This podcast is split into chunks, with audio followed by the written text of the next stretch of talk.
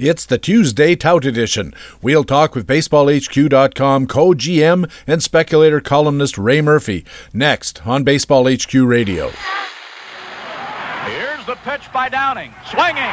There's a drive into left center field. That ball is going to be out of here. It's gone. It's 7:15. There's a new home run champion of all time, and it's Henry Aaron. The going. Learn to play the winner's way, cause Baseball HQ Radio starts right now. And here's your host from BaseballHQ.com, columnist Patrick Davitt. And welcome to Baseball HQ Radio for Tuesday, June the 10th. It's show number 41 of the 2014 fantasy baseball season. I'm Patrick Davitt, your host, and we'll be talking with BaseballHQ.com co general manager and speculator columnist Ray Murphy about daily league strategy, tactics, and tools, a Baseball HQ research report on the significance of first pitch strikes for pitchers, buy high players, and studs and duds for the rest of the season. We'll also have a commentary from the experts at BaseballHQ.com, the best fantasy baseball website in the business. It's our Metric Minute, and analyst Ryan Bloomfield talks about Power Index for hitters. It's another big show. Thanks for joining us on the Tuesday Tout edition of Baseball HQ Radio. Hey, what do you say? We gotta talk some baseball. And we open our Tuesday Tout edition, as always, with our feature expert interview. It's BaseballHQ.com co GM and speculator columnist Ray Murphy. Ray, welcome back to Baseball HQ Radio. Thanks for having me, Patrick. Always a pleasure. Ray, you know I always like to start off our Tuesday Tout shows by asking our expert guests how they're doing with their various fantasy teams. I'm mostly interested in expert leagues and in NFBC. I know you've been very successful in NFBC in the past, so how are your teams doing? Well, you know, for anybody who's got a portfolio of teams, this answer is probably the common one, but it's a mixed bag. A couple of good ones and a couple of teams that have some work to do. Uh, among my expert teams, I'm in both LABR and tout mixed, and my LABR team is in second today in the 15 team format. I'm chasing Fred Zinkie of MLB.com. I've been first or second for the last uh, better part of a month now. Uh, the Tout Wars team is a lot worse off. That's sitting in 12th or 13th. A bunch of things haven't gone right there. Over on the NFBC side, sort of a similar situation. My main event team is struggling. I uh, have had a bunch of problems there, but I have one of the 50 round draft and draft and hold format teams that I'm actually leading that league now. So, you know, some good, some bad, and you know, it's certainly early enough in the season still that I'm still grinding away at all of those and working as hard to turn around the strugglers as I am to finish the deal with the uh, the current strong teams. But there's uh, work to be done in all formats. When you have as many teams as you're operating, at what point do you say, you know what, I need to devote as much time as I can to the successful ones and start letting the uh, also ran slide? I try and never let that happen, really, but you know, a lot of it to me depends on what the problems are with the particular team and whether they're solvable you know, I'll grind away at a team that has a, you know, a bad starting pitching staff, for instance, all summer long, just swapping out guys all year long and trying to find the right mix. And, you know, once you do that research, it's often applicable to a bunch of teams. So it's not all that taxing or it's not time lost or anything like that. But for instance, I had a team, I guess was in LABR last year where the offense just wasn't there, and there was nothing I could do to generate enough offense with the team. I was last in batting average, last in home runs, and there just isn't anything on the waiver wire to improve that with. So you're really at a point where it's not even a question of time; it's a question of I can do all the research until I'm blue in the face, and there are going to be no answers to the problems I have. So, you know, to me, a lot of it is about you know how solvable the problems are on, on any roster. It's an interesting point because uh, being realistic requires you to look at how you're doing in the categories, assuming you're playing a rotisserie style format with categories.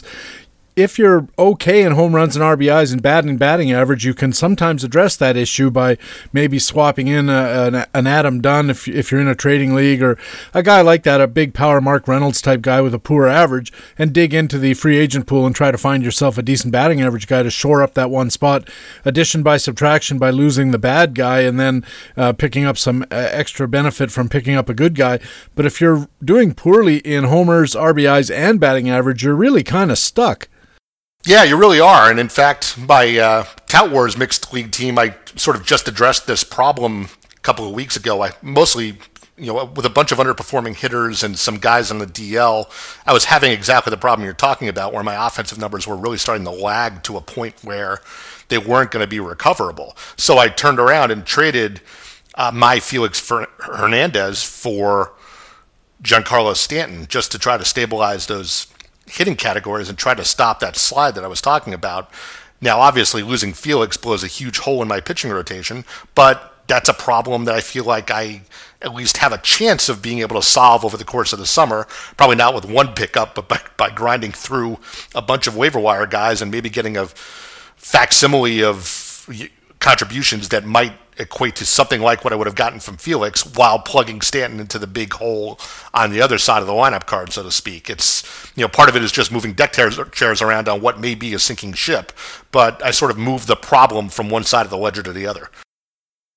And as a general rule, I'd really recommend doing that because, especially in a relatively shallow league like a 15 or 12 team mixed, which is more and more common these days, it's just easier to find pitchers to, to patch and fill and, and add and drop all, all the way through the year than it is to find a Giancarlo Stanton. Those guys are rare. But as you say, if you play your cards right, and I'll throw in a plug here for the Baseball HQ uh, starting pitcher matchups tool.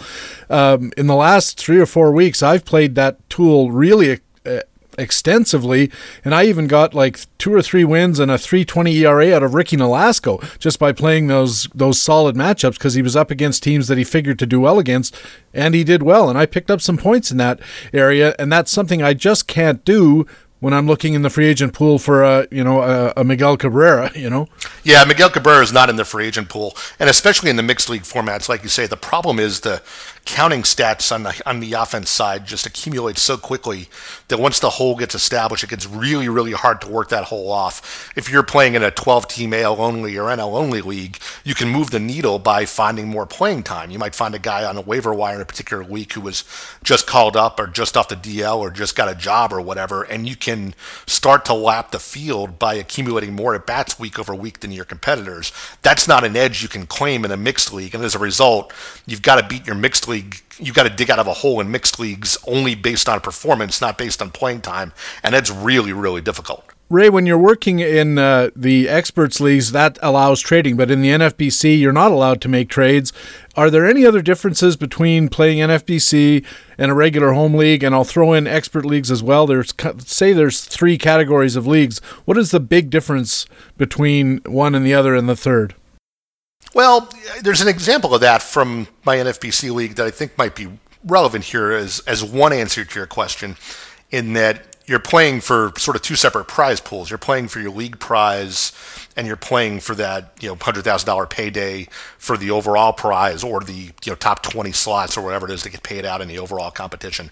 In my particular league this year, like I said, I'm running toward the back of the pack and you know trying to stop the leaking on the ship, but it's uh, going to be an uphill battle all summer long. But in my particular league, Bill Macey, who used to write for Baseball HQ, is in my league and is the league leader at this point.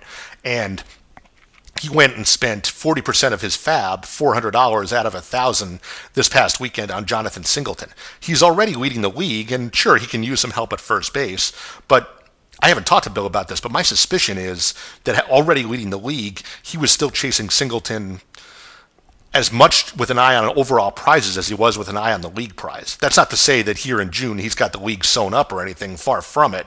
But you know, uh, when a guy like Singleton comes into the player pool, that's sort of a high variance event. You know, Singleton might be very good, he might not be, but Bill had the most FAAB available in the league and didn't know how many more guys like Singleton who have that potential high payoff were going to arrive. So he took the shot at it. And to me, like I said, I'm speaking for him, but my suspicion is that he took that shot as much with an eye on overall prize payouts as he did with the league. Yeah, the overall payout for the NFBC main event championship is a big incentive to play the game a certain way. And uh, I wonder, and this just popped into my head, Ray, so excuse me, but is there an opportunity in F- NFBC, do you think, to uh, arbitrage the difference between most of the guys in your league are playing for the big prize as well as for the league prize? And we know that to get the big prize, you have to have a very balanced team. Could you win your, your league and just uh, just decide not to go for the big prize and win your league with an unbalanced sort of approach? Yeah, I think you can. I haven't seen anybody do it in my particular leagues in the last few years, but in the early days of the NFBC, there was an opportunity to do that. And the, the easiest way to do it was to punt saves. And if you chose not to chase relievers and instead went with an all starting pitching strategy, you would dominate wins and strikeouts. And if you could, you know, use HQ approaches or sound you know ana- analytics to target pitchers with good skills, you could manage an ERA and WHIP that were tolerable while maxing out wins and strikeouts and lead you to a strong pitching finish, but not good enough to compete in an overall competition because you're taking that zero points and saves. But the, down, the only downside to that is the, the, the economics of the NFBC entry fee as measured against the league prize, once you subtract out any possibility of winning anything out of the overall prize pool, start to break down pretty quickly because you're paying, you know, I think it's 20%, um, you know, just to the NFBC for, you know, administration fees and their hosting expenses and that sort of thing. And then when you take out of the league, on top of that 20%, the percentage of the prize of the entry fees in the league that are getting pushed upward into that overall prize pool. You know, the the economics of the league prize versus the entry fee, even at an improved odds of winning, as you suggest with an unconventional strategy, start to make a little less sense economically. So that's the downside, but it can be done. What does it cost to play, and what do you win at the league level? So at the league level, the entry fee is uh, I think it's sixteen hundred dollars now, and the league prize is I think sixty five hundred. So you're looking at you know something like four to one. Well, that's that's not so bad, uh, you know, because when you when you approach the NFBC, you have to kind of think you don't have a chance at winning the overall prize because it seems like with that many people in the pool that luck is going to play a pretty significant role in in who wins it. Doesn't get injuries, gets a Charlie Blackmon at the start, something along those lines, and because of the sheer volume of players, it's pretty unlikely that you're going to win. Yeah, sure it is, absolutely.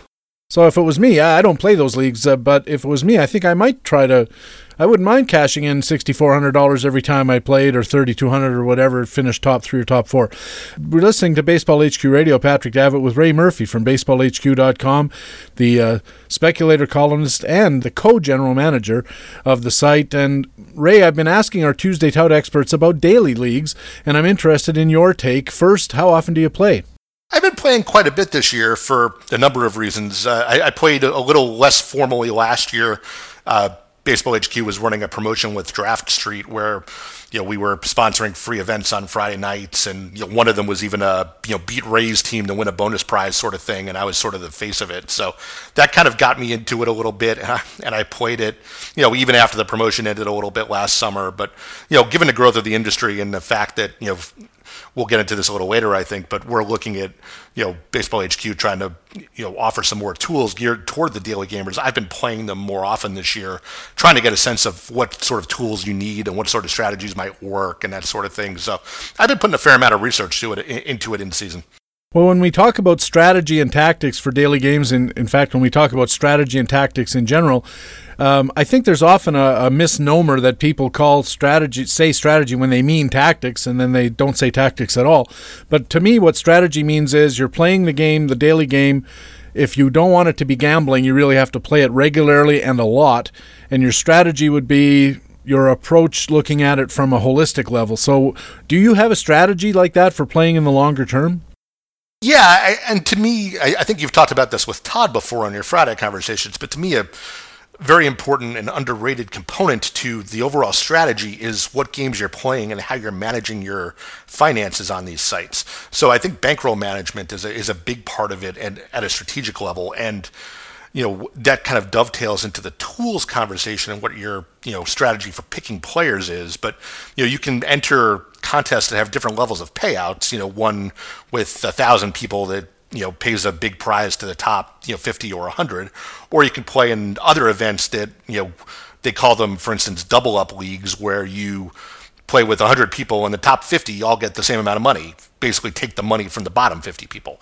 And those are an important event in playing these games in terms of being able to do that bankroll management that I was talking about. Because if you're playing in deep events where the payouts are restricted to the top five or 10 or 15% of the entries on a graduated basis, you're playing in a format that, you know, people are very careful to try to not call this gambling, but there's a lot of variance in that, shall we say. And your bankroll is going to swing around wildly. You might pick up several hundred dollars one night and then you might not win anything at all for a month. So to me, the other formats like these double up leagues are a way to sort of smooth out that variance and, you know, manage your finances more closely and more conservatively so that you have a more predictable outcome. And that to me is as you start to draw that continuum from, you know, gambling to not gambling, frankly, well, then that's you know to, to a game of skill. Then that you know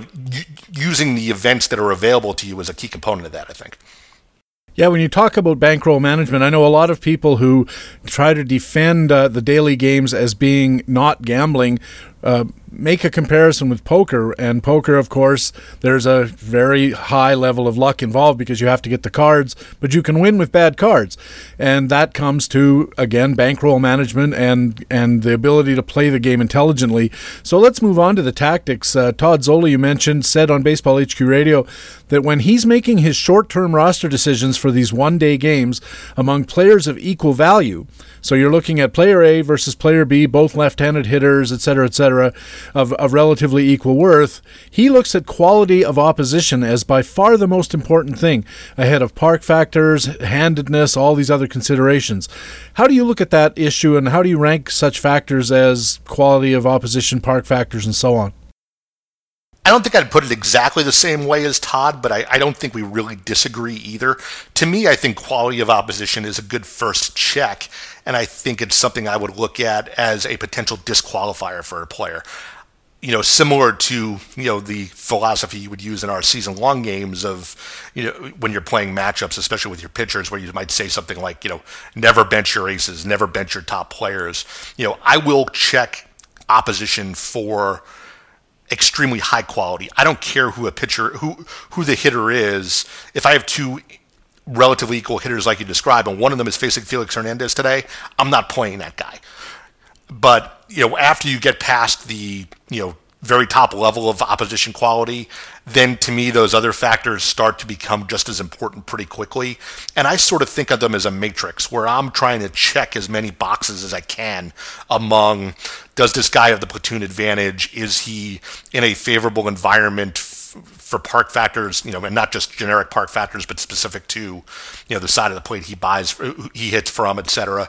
Uh, you know, and then what's the quality of the opposition, those sorts of things. I want to be able to check as many of those boxes as I can, and the you know the quality of opposition one is sort of an initial first screen for a disqualifier but after you pass that first screen i think i would just throw it into a box with the other ones and say i'm looking to you know the guys i want to roster are going to hit three out of those four things favorably something like that you mentioned that daily play is growing pretty quickly and that baseballhq.com is, uh, of course, trying to respond because there's opportunities there to provide service to people that are really interested in these games. So, right now, what are the best tools you think on the site for people who are playing the daily formats? You know, the to me, it starts and ends with that starting pitcher report tool that you mentioned earlier, and similar to what I was talking about about you know bankroll management and those double up formats earlier, you can almost win consistently in those double up formats just by picking the right pitchers. And having a tool that consistently allows you to do that on a daily basis is exactly is such a huge leg up. I start every day when I'm filling out a lineup card. I pick my pitching first, you know, and I say I, I make sure I get pitchers who that report treats favorably for the day, basically regardless of cost. First, I nail down a pitching lineup and say, okay, this is what the pitching that I want cost me today, and based on that, I have this much left to go build an offense. And the offense to me is always a variable component, and that's going to vary every day. Even if you follow the matrix I was talking about earlier, there are going to be days when the hitters you pick just go five for 30 and you don't get much out of them. And there'll be a, uh, hopefully a few other days where they go gangbusters. And on top of picking the right pitchers, those are the days when you can do very well. But having that edge and picking pitchers and picking the right pitchers day over day over day to me is the foundation for success in these formats. And the starting pitching report tool is critical to that. And of course, the daily games don't all play exactly the same way. They award different kinds of points for different kinds of uh, achievements, and they, there, there, are different uh, rules in use. It's really important that you understand where the value is at a site. Uh, for instance, uh, uh, some of them are more heavily weighted towards getting good pitching results than others. And for, if you're playing in a league like that, it behooves you to make sure that your pitching is very, very solid. Yeah, absolutely. You have to know your rules. I went through this uh, just the other week. I was, um, I, have as I mentioned earlier, I've done most of my playing over on Draft Street just because that was the outfit that Baseball HQ had a promotion event with last year, so I had sort of gotten introduced to them first. But uh, the NFBC was doing a promotion with FanDuel, so I went over to just last week to play FanDuel for the first time. And as you say, you, you the formats are quite different. Draft Street, you can pick three pitchers a night, and you can actually use starters or relievers. And in FanDuel, it's one pitcher is all you get for the night, which is a very different sort of, you know, both economic and tactical thought process than you know trying to conf- compile a portfolio of two or three pitchers. It's like I'm putting my eggs all in, in this one basket for pitching tonight, and you kind of want to make da- darn sure you get that one right. No kidding. Yeah, if you've only got the one guy, boy, that does. But again, that really makes that starting pitcher matchup tool look all the more attractive, especially if you can find a guy, as I often have in using the tool this year, uh, find a guy whose salary is actually pretty low, but his matchup score is pretty high, and you can leverage that. Uh, by uh, taking that pitcher and then spending the extra money to make an even stronger hitting lineup. Yeah, absolutely. Like you mentioned Ricky Nolasco earlier, he's always cheap because his results haven't been that good this year. You could have done very well to build a monster offense around Ricky Nolasco a couple of those nights where you used him as a pickup in your uh, season long leagues and probably done very well. Indeed. Uh, are you planning any additional tools or features aimed at the daily game at baseballhq.com? Yeah, we are. And some of them are things we've had on the drawing board for a long time that sort of the daily game is pushing to the top of the priority list. A great example of that is uh, platoon data, which is something that we've you know long had the desire to get and actually uh, just this past offseason had acquired uh, platoon expanded platoon data so we can display batting average, on base percentage, slugging, et cetera. And not only those, you know, traditional metrics, but also the skill based metrics like, you know, contact rate and batting eye and that sort of thing for hitters, you know, to display all those things in player link for a player. So, you know, that's in our um, development queue right now. And we're working on that. That's going to be a nice add to player link sometime, you know, during the summer and, you know, even our full season players have been asking for that for years to help them with their daily and weekly lineup decisions. So it's one of those things that makes a lot of sense because it's not something we have to develop expressly for the daily gaming space. It's something that's going to help every one of our subscribers. So that's what I'm particularly excited about. And then the other thing you have to do to really be able to manage manage data in this daily space is to have access to lineups as they come out. So right now I'm shopping around to try to find out how to do that. You know, there are sites that do that. And I think the you know the primary source for those things these days seems to be Twitter, where a major league beat writer will post the team's lineup card from the clubhouse a couple of hours before the game, and then suddenly you know every site in existence is grabbing that and compiling it and putting it on their website. And you know there's got to be some automation behind doing that because otherwise it's not sustainable. So I'm looking into how to do that for the site now. Those are uh, you know those are a couple of things we're looking at that I think will be enjoyable for you know all readers of the site, whether or not they play daily games. I think they're just good things to have around. When you say that, you, are talking about the batting orders. Yeah, the lineups before the you know a couple of hours before the games come out, so you know you know where the guy's hitting and you know that he is in the lineup, that sort of thing. Yeah, I think uh, it won't be long before uh, MLB uh, does that directly. I can't see them not doing it because of the interest in it. You're listening to Baseball HQ Radio. Patrick Davitt with Ray Murphy from BaseballHQ.com, speculator, columnist, and co-general manager.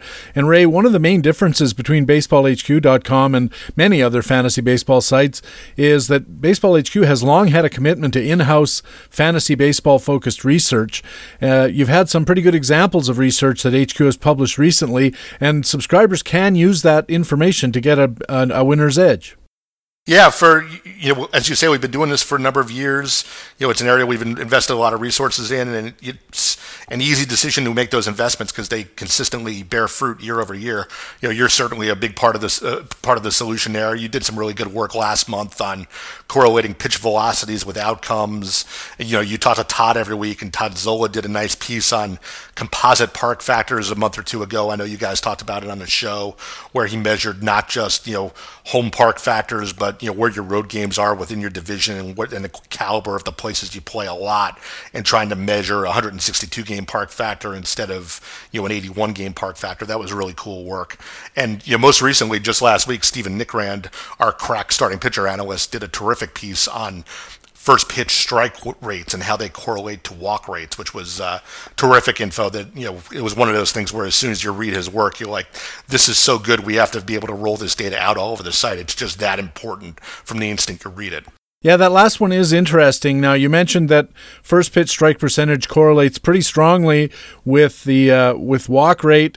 And what else did Stephen uh, come up with in that research report? It was really interesting. Yeah, so it's sort of a an extension or a part two of the work he did last year on swinging strike rates, where where he found last year that swinging strike rates are a nice check on strikeout per nine numbers. And if you see a strikeout per nine number going up or down on a pitcher and you want to sort of know if it's real or not, or if it's just a blip, swinging strike rates are the place to go look to verify that. You might see the guy is you know, striking out an extra batter per inning, but his swing strike rate hasn't changed. Well, that's a good guess that his strikeout rate is actually going to come come down over time. That it's just a short term blip.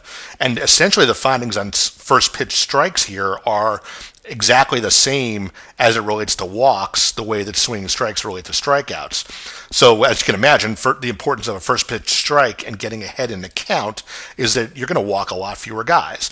And those numbers tend to move in tandem. If your first pitch strike rate goes up, you're going to walk fewer guys. And if you want to know if someone's walking fewer guys and if they can keep it going, you go check the first pitch strike rate and see if there's been a, cor- a correlated change there. And if there is, you can basically believe in the number. And if there isn't, then you should expect regression or at the very least be cautious. So one other thing I liked about uh, Stephen's finding is that um, the first pitch strike percentage is a persistent stat. That is, once a pitcher establishes a, a level of first pitch strike, it tends to stay with him and it, it doesn't vary too much, which makes it much more useful as a predictive method. Yes, absolutely. It's uh, you know anytime you have a number that that's that is that stable and you know, very rarely changes then you know it serves as a, nice baseline for further analysis. And the, the, other thing about it is intuitively it makes sense. You know, there was some discussion in our forums about you know whether first pitch strike is just a sort of a result of a chicken and egg game between hitter and pitcher. And well, if a hitter, if a pitcher knows it's important to get first strikes, well, isn't he just going to keep th- trying to throw them all the time? And won't the hitter know that and swing at the first pitch and you know start hitting first pitch home runs? And but the overall point is, you know, once you get through that chicken and egg, you know head game chess match sort of thing, good pitchers aren't just throwing first strikes, they're making quality first strikes, and that's what makes the number sustainable. So that's really, you know, the number is stable, the number is predictable, and if you think about the batter pitcher matchup and the way I was sort of just recapping it, it, it makes intuitive sense too. So when all of those things line up, you feel pretty good about the work. Yeah, I mean, the baseball broadcasters have been telling us for years that getting ahead 0 1 is way better than being behind 1 0. And Stephen has certainly backed that up. And I, I also think that uh, maybe the next step in this is going to be is there a difference in the correlative power of the set between first pitch swinging strikes and first pitch looking strikes and first pitch strikes that are put in play. And uh, I, I think it seems to me that there probably would be. If you're getting ahead by fooling a guy so badly that he's either looking at a pitch that he should have swung at or swinging and missing, that's one. That's an order of things that's really good. And maybe if you filter out the first pitch strikes that get hit, especially the ones that get hit for base hits, then if you could winkle those out of the out of the equation, all of a sudden you may have even more predictive power that is from a guy who's getting first pitch strikes that aren't being put in play. Yeah, it is really interesting. It's funny how we both have those, you know, sort of next step thoughts. My my personal reaction was, you know, first pitch strikes and the difference between 1-0 and 0-1 is important. But there was some pitching coach I you know recently, and I forget who it was. It might have been Mike Maddux who was saying that to him the critical the critical delivery is actually the 1-1 pitch because if you go 1-0 you're probably going to come back and get a strike at 1-1 to, to, get to 1-1 and then what happens starts to get really really important in that 1-1 pitch as far as outcomes. So i almost wanted to see the same study on 1-1 pitches and see what happened. But of course you know one of the corollaries there is now you're starting to get a little less data because not every at bat goes to 1 and 1 also i can tell you from having looked through the data from the various places you can find it on the web sometimes it's hard to find at that level. And and it's not always clear what they mean when they say oh, a, a 1-1 pitch. Was it a 1-1 pitch that ended the at bat you know was it a one-one pitch that you know those kind of issues uh, inevitably pop up. Another new f- research-based feature that we have at baseballhq.com has been the Facts and Flukes Spotlight, where HQ writers go into really serious depth on a single player to assess and validate that player's current performance. I have one of those on the site right now, Zack Greinke of the Dodgers, and it was a really interesting process. Where did the idea come from? You know, I think it was somewhere at the end of last season where we were sort of doing a post mortem on, you know, the features on the site and trying to figure out what we wanted to change up for the new year. One of the current facts and flukes analysts, I believe was Jeffrey Tomich, uh, sent a note to us and said, you know, I, I want to keep doing the facts and flukes. They're, you know, they're the bread and butter of the site. They're really important you know, I, I really enjoy doing them. But I got to tell you, every now and then there's a guy who comes along who I could just write about him all day. And, you know, this kind of template structure we have of the regular fact and fluke column is, you know, you present a chart of data and then you highlight three or four bullet points that are important and you draw a conclusion. And that's great for most players, but there are some guys who I really just want to take a deeper dive and but that would be breaking the template. Maybe there's an opportunity to, you know, take some of those deeper dives somewhere along the way. And you know, your piece on Greinke was great. I've written two of them myself, uh, one on Adrian Gonzalez and one on Phil Hughes in the last six weeks or so. And I don't know what your experience was, but my overall takeaway from it was these things were just unbelievably fun to write. They were the uh, as I mentioned a moment ago. The the worst thing for me was the frustration in trying to find data from various websites and aggregate it because you go to Baseball Reference, you go to some of the other advanced metric sites, and sometimes the pitch the pitch numbers aren't quite the same. You know, one of them has 1869 and one of them has 1895, and you, you're asking yourself, well, why is it that the, you know these events took place, they were real, and yet we're getting two different counts and you know, if the number's high enough, it doesn't really matter that much. But when you get down to where you're talking about how many fastballs on 0 and 2, you know, now you're down to 100 pitches maybe in a season or, or in a half season, it starts to get a little more problematic uh, when uh, when there's quite a variance in that denominator. Yeah, that's the thing about it is where you're, you're sort of uh, there's definitely some data headaches there because you're you're jumping into the you know sort of the uncharted end of the pool, I guess. The uh, to mix a couple of metaphors, you know, where you're jumping into the data that has not been you know thoroughly mined, and you know it's one of these areas where you know we're blessed in you know analyzing this game these days that all of this data is out there, but you know it hasn't always been completely cross-checked and you know, some of the bleeding edges. You know, people are collecting this data but haven't figured out what to do with it yet. And you know, in, in your piece with Greinke and, and in mine with uh, Hughes and Gonzalez, you sort of just jump in and you know start peeling back that onion and see what's interesting. And you always end up with a couple of you know rabbit holes that don't lead you anywhere and a couple of other places where you think you see something interesting and then like you said you can't quite get at the right data slice to find the right, to find the supporting or dispositive evidence and still they you know they end up being good pieces and the the readers are you know from the feedback we're getting are really enjoying them. And you know from my point of view was a chance to sort of really you know stretch out the analytical arm in a way that I you know don't get to do on a regular basis in uh, in my regular column. So I, I sort of appreciated that too. And I think that another benefit to the reader, because my first thought was, why would you want to have a reader look at, you know, 2100 words on just Zack Greinke. When in 2100 words. He could you know we could in a regular facts and flukes do six or seven players. And I think the the the benefit besides getting the information about Zack Greinke for whatever it's worth is that by reading it you start getting a real good understanding of the HQ method and how people think about an individual player, which you can use down the road once you realize, hey, I didn't even know that there was this information out there about first pitch strike percentages or about pitch selections that you can get from various uh, sites that are using PitchFX. It's a really interesting process to do, and I and I hope it's interesting to read because it's sure interesting to write. Uh, you're listening to Baseball HQ Radio, Patrick Davitt with Ray Murphy from BaseballHQ.com, and Ray, you're also Baseball HQ's speculator columnist, and I wanted to talk to you about a column you wrote a couple of weeks ago about buy high candidates. I love this buy high idea, anyways, because every site in the world tells you buy low, sell high, right? But players with, who are having great starts can be worth acquiring because they're going to maintain or improve the performance.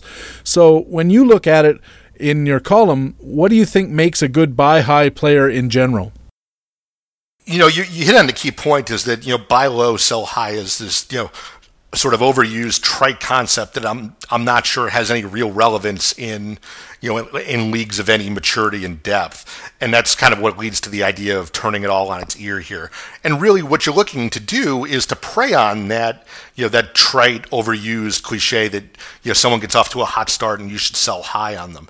And if the guy you're talking to who owns the player who's off to the hot start has that notion in the back of his mind or reads somebody making na- naming that player as a sell high candidate after his hot start in some other website, hey, all the better. I, the, the idea is really to seize on that notion. And, you know, in the back of their mind, everybody's heard buy low, sell high so many times that if they have a hot starter, somewhere in the back of their head, the notion of selling high is going to creep into their creep into their consciousness. And it's really a chance to prey on that.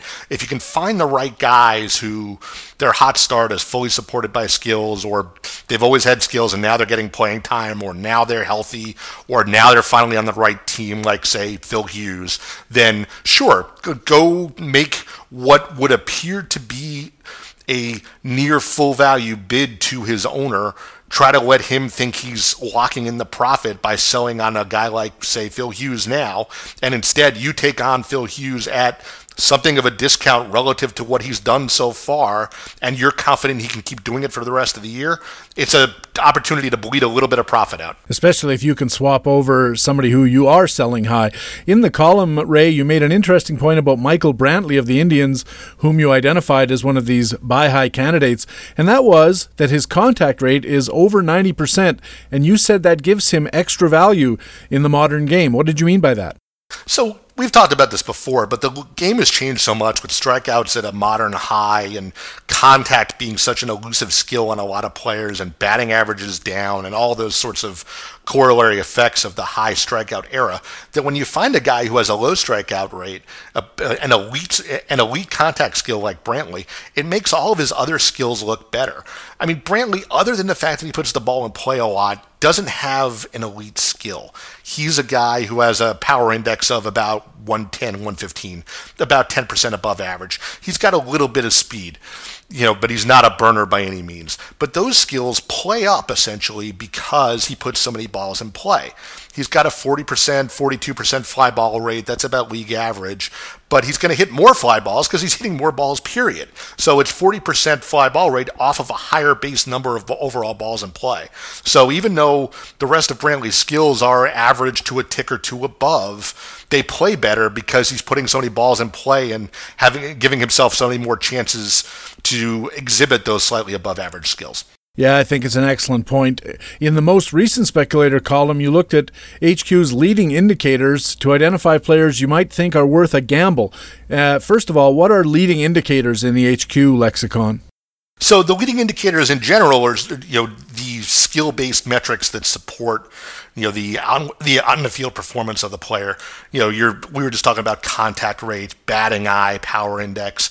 You know, any any individual metric like that, you know, we refer to as a leading indicator.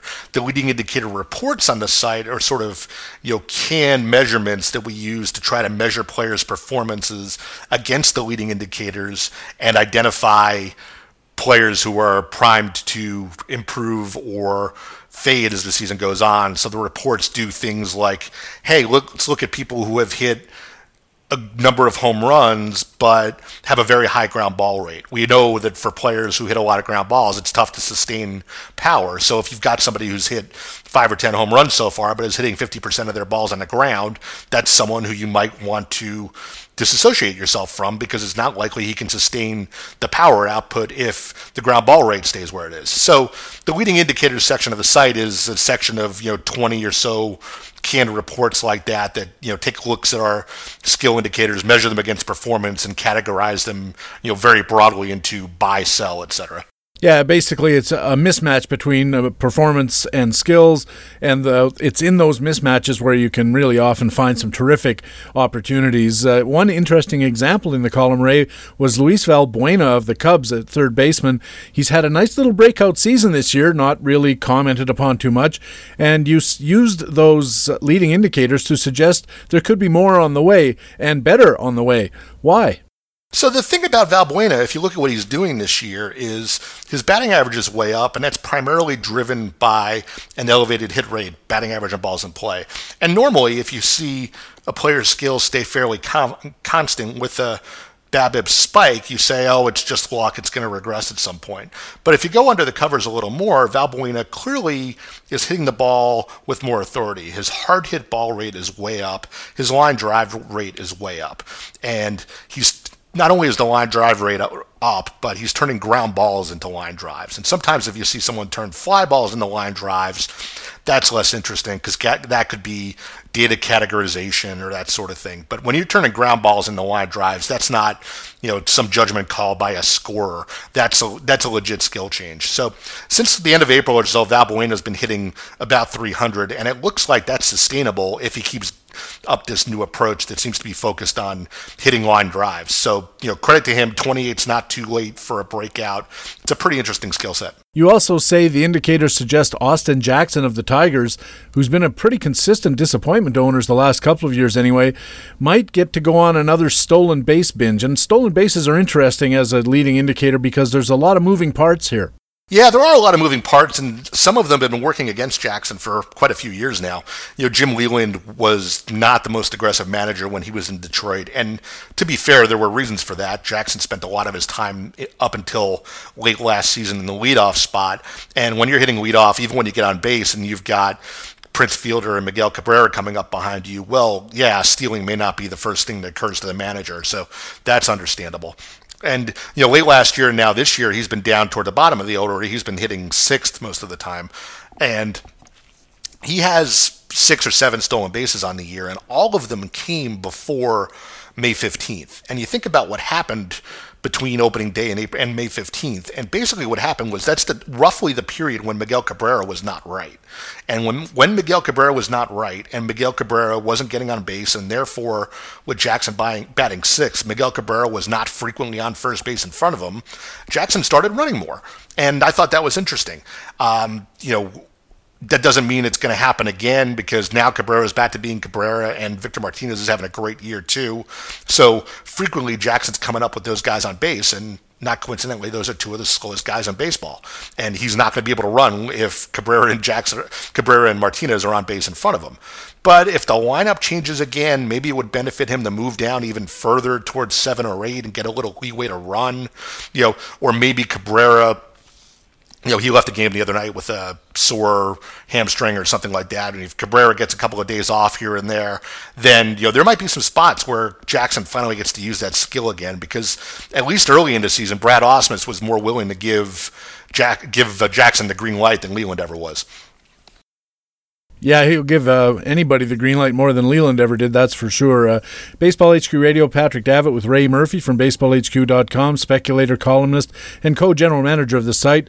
And Ray, as you know, during the season, we always ask our Tuesday Tout experts to talk about their studs and duds for the balance of the year. Studs being players that you'd like to acquire, maybe we could call them buy high players, and duds being players you'd avoid or try to trade off your roster.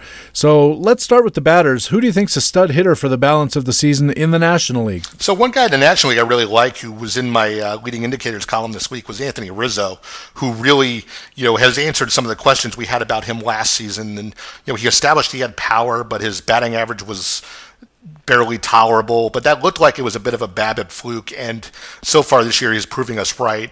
You know, the power is still there, but now he's up around 275 for batting average, and his expecting batting average is right there. So to me, Anthony Rizzo has answered all the questions I had about him. And if somebody owns him who remembers that he went south late last year and wants to get out from under him before he does that again, I'd buy into that. I'm, a, I'm on the Anthony Rizzo bandwagon. One thing I like about Anthony Rizzo that I don't know if it gets enough attention is that Theo Epstein's acquired him twice.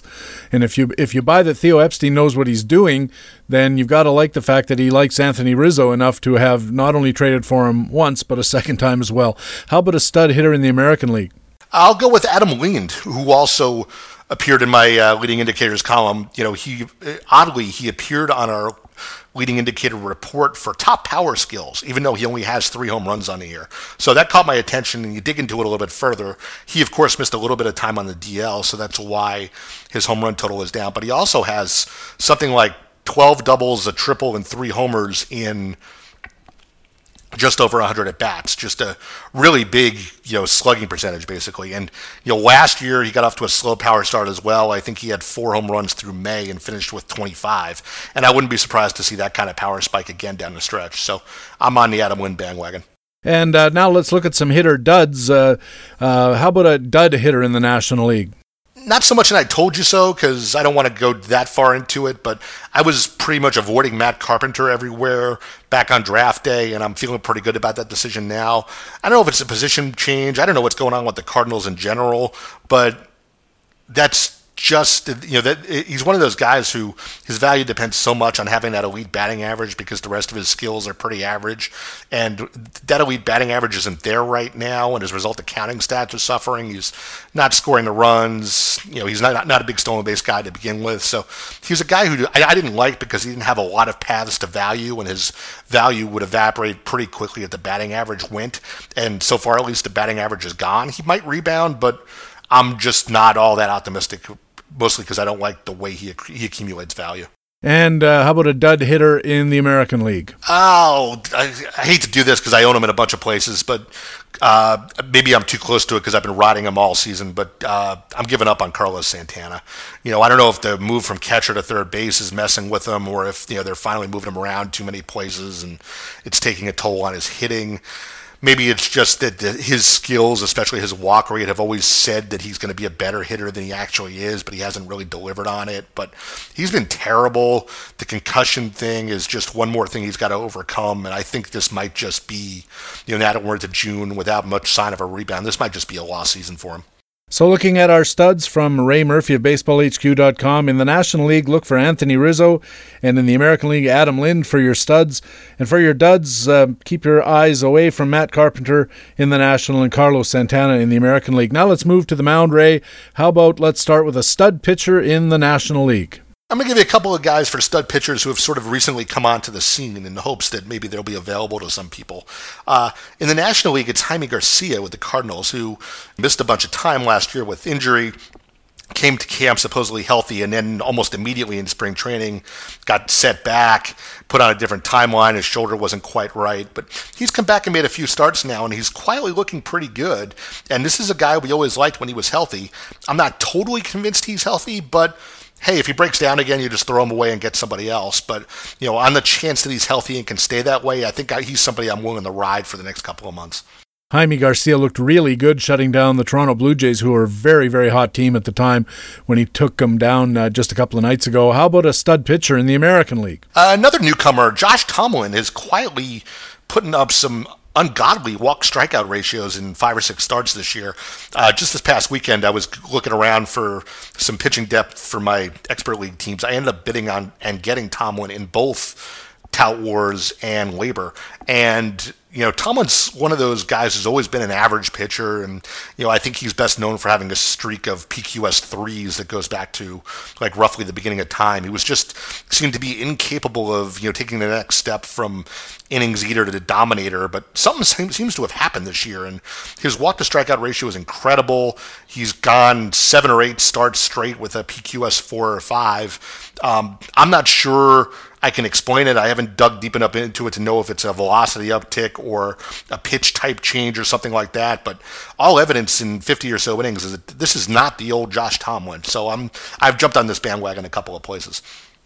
You know, I grabbed Josh Tomlin in the in the uh, Tout Mixed League, the auction league, and I, I grabbed him because he had a favorable matchup on the HQ matchups tool, and I thought I'll play him this one matchup, and then he's gone because I'll replace him with somebody else. And lo and behold, he had a hell of a game. Showed up again the next uh, the next week on the matchup tool with a couple of starts, both of them above 2.0. I said, well, I'll hang on to him. Now I'm looking uh, at him as though uh, I may uh, sort of tag him as my number two starter in the roster and, and ride him all year. Uh, how about going to the duds in the senior circuit, the National League, uh, a pitcher you don't want? Dan Haren, somebody who I've got on a couple of teams because I was sort of optimistic about him in the preseason. You know, he finished last year pretty strong in Washington. He signed in LA. That's supposed to be a good team you know, supposedly he was behind it. He had his back issues behind him, and he looked pretty good in April. But his strikeout rate's really fallen off since then. He's getting hit a little bit harder, and with a guy like Haren, you know, anytime he starts getting hit a little bit harder, I start to worry that the back is acting up again. And that's one of those things you never really get rid of. Haren's not that young. It's not like he can just sort of power through it. You know, it might be affecting his velocity or his motion. So I'm a little concerned about Dan Haren. I own him, but I'm you know being pretty cautious with how I deploy him right now. And finally, how about a dud pitcher in the American League? More of an enigma. Uh, I've long been a Bud Norris fan, and I actually watched him just shred the Red Sox last night, and probably the best start I've ever seen him uh, seen him throw for the Orioles. But up until last night, there was very little sign of anything positive happening there. And his strikeout rates were way down to the point we made earlier. His swinging strikes were trailing as well. It just looked like his stuff wasn't good. There were some whispers of some forearm pains you know, last time I was on the show in the first week of the season, you and I got uh, ribbed a little bit on Twitter because we, uh, my AL pitcher to avoid was Matt Moore, and then like two days later he had Tommy John surgery, and we had put some kind of hex on him. So, you know, I don't know that you know Bud Norris is on that track. He certainly looked very good last night, but before last night, I would have thought he was on that same path where his velocity was gone, he wasn't as sharp. There were some whispers of arm problems, and we, and he, especially this year with the number of injuries we've seen, you sort of had a feeling how that how how that was going to end. And then he went out last night and threw a gem. So I don't know, but one start isn't enough to convince me. I'm I've had him in a couple of leagues all year long, but I'm almost always afraid to start him. I, I just don't know what to do with him. He's one of the guys I have in my uh, tout mixed uh, 15 team that uh, I keep him on my reserve except when he matches up well, and uh, and of course he didn't match up well that well against Boston, and uh, uh, so I benched him. And too bad, I missed a pretty good outing. Uh, uh, before I let you go, uh, Ray, I was going to ask you about David Price of the Rays. we've looked at him and said the skills are completely out of line with the results but this happened last year as well, just before he went on the DL. If you had to categorize David Price, is he a stud, a guy to try to maybe get on your roster, or a dud to avoid? He's a stud in my book. You know, I know the numbers the numbers are a little bit off, but it seems like every time he goes out there and gives up four earned runs, it's with one walk and ten strikeouts. And I'll take my chances with that every any time. I don't know that you know maybe there's something very subtle in there that's leading to him getting you know poor support. You know, it's not like we think of Tampa as having a bad defense or anything like that. But you know, I don't know what it is. There's you know, it's been to your point, it's been going on for a long time now, and Price, you know. Seems like he should have climbed into the Kershaw, Verlander, Felix class and isn't quite there yet. But you know, how much the 375 ERA or whatever it is now is you know way out of whack with the incredible walk to strikeout numbers that he puts up. I'll continue to bet on the walk and strikeout numbers for a while yet. The skills are just so good that I just have to feel like the results are eventually going to fall in line. It's long overdue. If you're if, if some price owner is frustrated, I can certainly understand why. I have him and I'm seeing it happen too, but you know, it's just ingrained in me to bet on the skills and the skills are just too good to ignore. He's still a stud in my book. Yeah, he is and uh Grant Balfour aside, one of the big benefits of pitching in Tampa, I think, is that that's a really good bullpen. And Price uh, routinely gets, what, seven innings or so, and then uh, turns it over to a pretty good crew again, Balfour aside, I really like David Price as somebody that maybe you could pry free from a impatient or an owner who's fed up or something like that. Maybe give that a try. Ray, thanks very much for doing this. Uh, before we let you go, tell our listeners where they can read more, find out more from Ray Murphy. I have the speculator column almost every weekend at Baseball HQ. Uh, you can follow me on Twitter at RayHQ. Uh, I'm also one of the guys who puts out the tweets at the Baseball HQ main account at Baseball HQ. Uh, you know, hit the Baseball HQ Facebook page and check the Baseball HQ subscriber forums because I'm there, you know, 20 hours a day. It seems like sometimes. Just a great community there. Love interacting with the with the subscribers there. We have a really good time and have some really high level discussion. Can't recommend it enough. I'll go along with that. Uh, I love the Baseball HQ forums. Um, are are you still the leader in in posts? Yeah, I'm pretty sure I am. Since uh, Circle 360 was uh, the longtime number two, and he uh, took a few years off, which you know allowed me to pad my post count. But yeah, I'm pretty sure I'm still number one now. But uh, that's more of a function of having been around for you know 12 or 13 years at this point than anything like one of those guys in big league baseball who accumulates decent looking scoring stats just by virtue of being on the on the roster for 15 years. Exactly right. I'm uh, I'm Julio Franco or something like that. Yeah, you could do worse. Thanks, Ray. Appreciate it. We'll catch up with you again again during the season. Thank you, PD. Always a pleasure. Ray Murphy is the co-general manager of BaseballHQ.com and the speculator columnist at the site. Next up, our HQ commentary. The Metric Minute is coming up on Baseball HQ Radio. Playing fantasy baseball is about having fun so have more fun more often with one month fantasy games at ChandlerPark.com. One month games offer the best of both worlds the fast action and excitement of daily games with the strategy and tactics of full season formats. You draft your team using set salaries, all based on player performance. Then you set your roster twice a week, playing matchups and hot hands. Best of all, one bad month doesn't sink your whole season. And a fast start puts you in the money that much quicker. More fantasy fun, more often, with one month fantasy games at ChandlerPark.com. This is Ron Chandler, Monthly Fantasy Baseball. More drafts, more pennant races, more fantasy fun more often. Give it a try.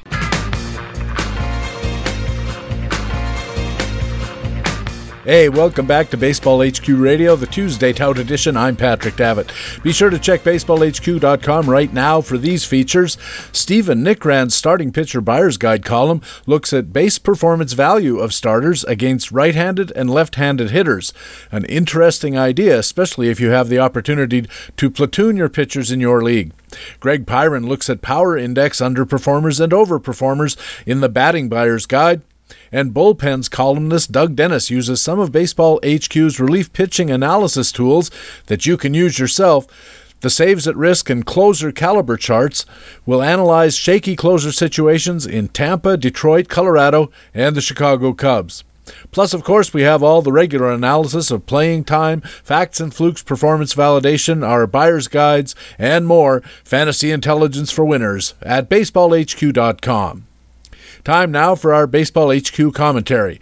The Minor League Minute is taking the week off, so leading off the Metric Minute and telling us about Power Index for hitters, here's analyst Ryan Bloomfield. This week on the Metric Minute, we take a look at Power Index, or PX as it's often referred to on BaseballHQ.com and here on Baseball HQ Radio. A PX is a metric that measures a hitter's extra base abilities compared to the overall league levels for that year.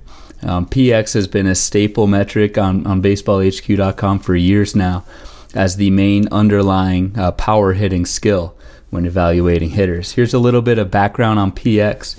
It essentially takes the amount of doubles, triples, and home runs a batter hits, basically all those extra base hits, and wraps that up into a single number that we call linear weighted power. Uh, we take we then take this number and scale it against the league average across baseball. So this means that the average PX is always going to be 100, uh, no matter what season. 100 is the league average power. This makes it pretty easy to quickly tell how a hitter's power skills are holding up against the rest of the league for that season.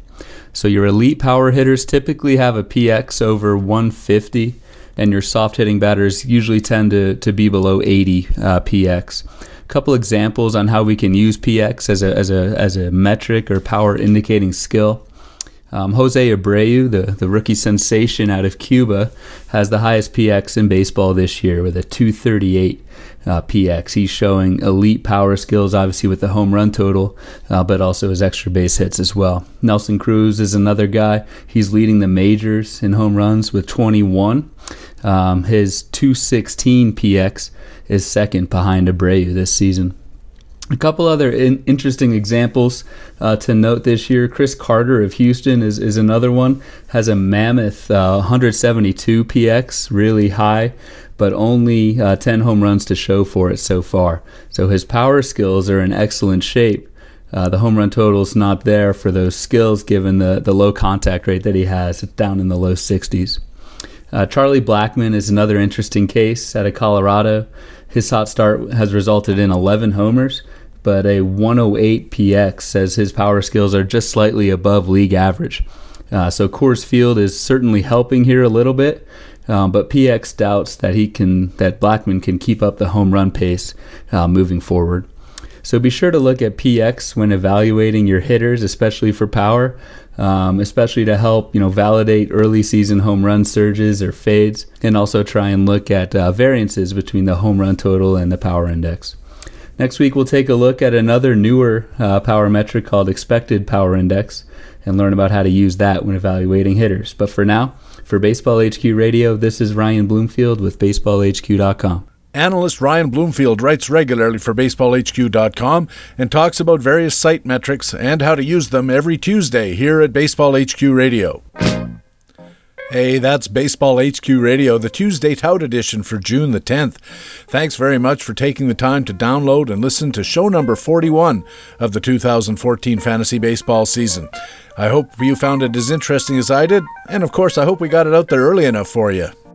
I also want to thank our featured guest expert on this Tuesday edition, BaseballHQ.com co general manager and speculator columnist Ray Murphy. Ray's been on the show many times, and he did a great job again. I also want to thank our commentator from BaseballHQ.com, the best fantasy baseball website in the business. Analyst Ryan Bloomfield was our Metric Minute commentator. Rob Gordon was unavailable this week. The Minor League Minute back soon.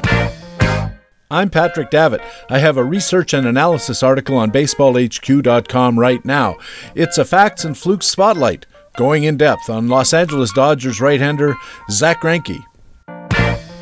I hope to see you on the baseballhq.com subscriber forums. Lots of interesting stuff going on there. Please tell your friends about Baseball HQ Radio and take a second to go to iTunes and add to our 4.8 star rating.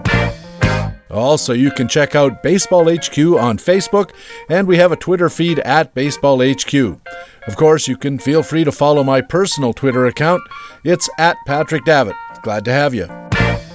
Thanks again for listening. We'll be back again Friday with our News and Notes show, featuring League Watch news from the National and American Leagues, our regular weekly talk with Todd Zola, pitcher matchups, and master notes. And next Tuesday, we'll be going deep about the draft with BaseballHQ.com minor league analyst Rob Gordon on another edition of the podcast with fantasy baseball intelligence for winners.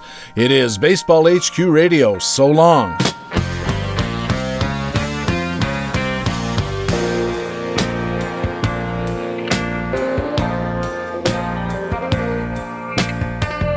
Baseball HQ Radio is a weekly free podcast available through iTunes and other podcast aggregators, or directly from baseballhq.com, where we have an archive of past shows as well. Just look for the HQ Radio microphone logo on the right side of the baseballhq.com homepage. Baseball HQ Radio is a production of the USA Today Sports Media Group. The opinions expressed on Baseball HQ Radio are those of the individual speaking and not necessarily those of the USA Today Sports Media Group. The program is produced and edited by Patrick Davitt.